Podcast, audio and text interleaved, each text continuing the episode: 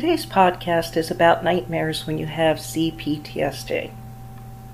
If you have P T S D or C P T S D, you know about nightmares. You have them so often they aren't a surprise anymore.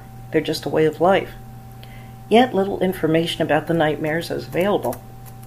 I've always had frequent nightmares, but it got much worse in two thousand twelve, which is when I realized I had C P T S D.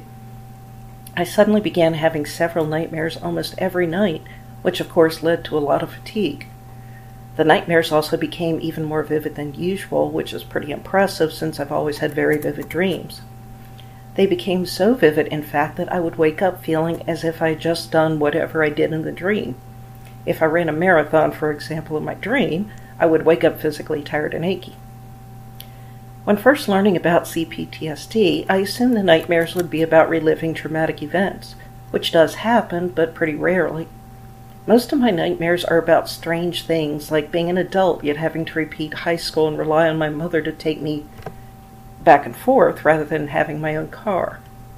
Being able to find or remember the combination to my locker in those school dreams is another one. My car being stolen and or totaled. My husband mocking me when I was obviously upset or rejecting me somehow. Or someone stealing my cats or other terrible dreams I've had. I finally asked God about my weird dreams, and what he shared made a lot of sense. The brain constantly processes all information. Our dreams are often a result of that processing because the brain doesn't take breaks. Sometimes we don't remember dreams because they weren't really important. The brain simply processed something that was unimportant. Other times it tries to make sense of the terrible things that have happened, which is where nightmares come into it. Sometimes the brain relives those awful traumatic events in an attempt to understand them, but not always. Sometimes nightmares look as if they have nothing to do with traumatic events on the surface, yet they actually have a lot to do with them.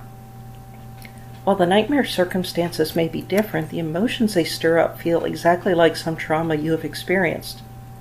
My nightmare of my car being stole, stolen and totaled, for example, it caused me to feel anxious, afraid, and completely helpless. I realized it triggered the exact same emotions of my seventeenth birthday. That day, my mother destroyed my birthday gifts from my then-boyfriend, who is now my ex-husband, when we were on the way home from school. She stopped to pick something up, and while I was doing that, she waited in the car. She used that time to destroy my gifts. She then blamed me for making her do what she did. The event caused me anxiety because I'd have to tell my ex what happened to his gifts. I was afraid of his reaction, I felt fear because of wondering what my mother was going to do next, and I felt helpless because she destroyed the gifts as I was picking up something for her. I was gone for maybe three minutes. I couldn't have known what she was going to do or stop her from doing that. When I realized this, I haven't had the nightmare again. When these nightmares happen, the good news is they do have a purpose. They show you that there's an area in which you need more healing. Ask God about it if you're not sure what that area is. He loves you and wants to help you, so let him. Ask him, what did that dream mean? You also can look up symbols on a dream dictionary website. I do this along with praying. I write down everything I can from my dreams. Items, colors, feelings, people. Then I look up what each means and write it down beside them.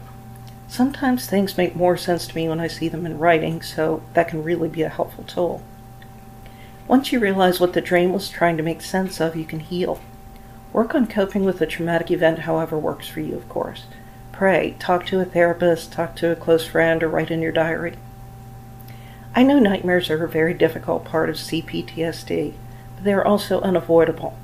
So why not make them work in your favor by learning what they're trying to help you cope with? Once you do, the nightmares often go away, or at the very least they don't happen nearly as often as they once did. Thank you for listening to my podcast.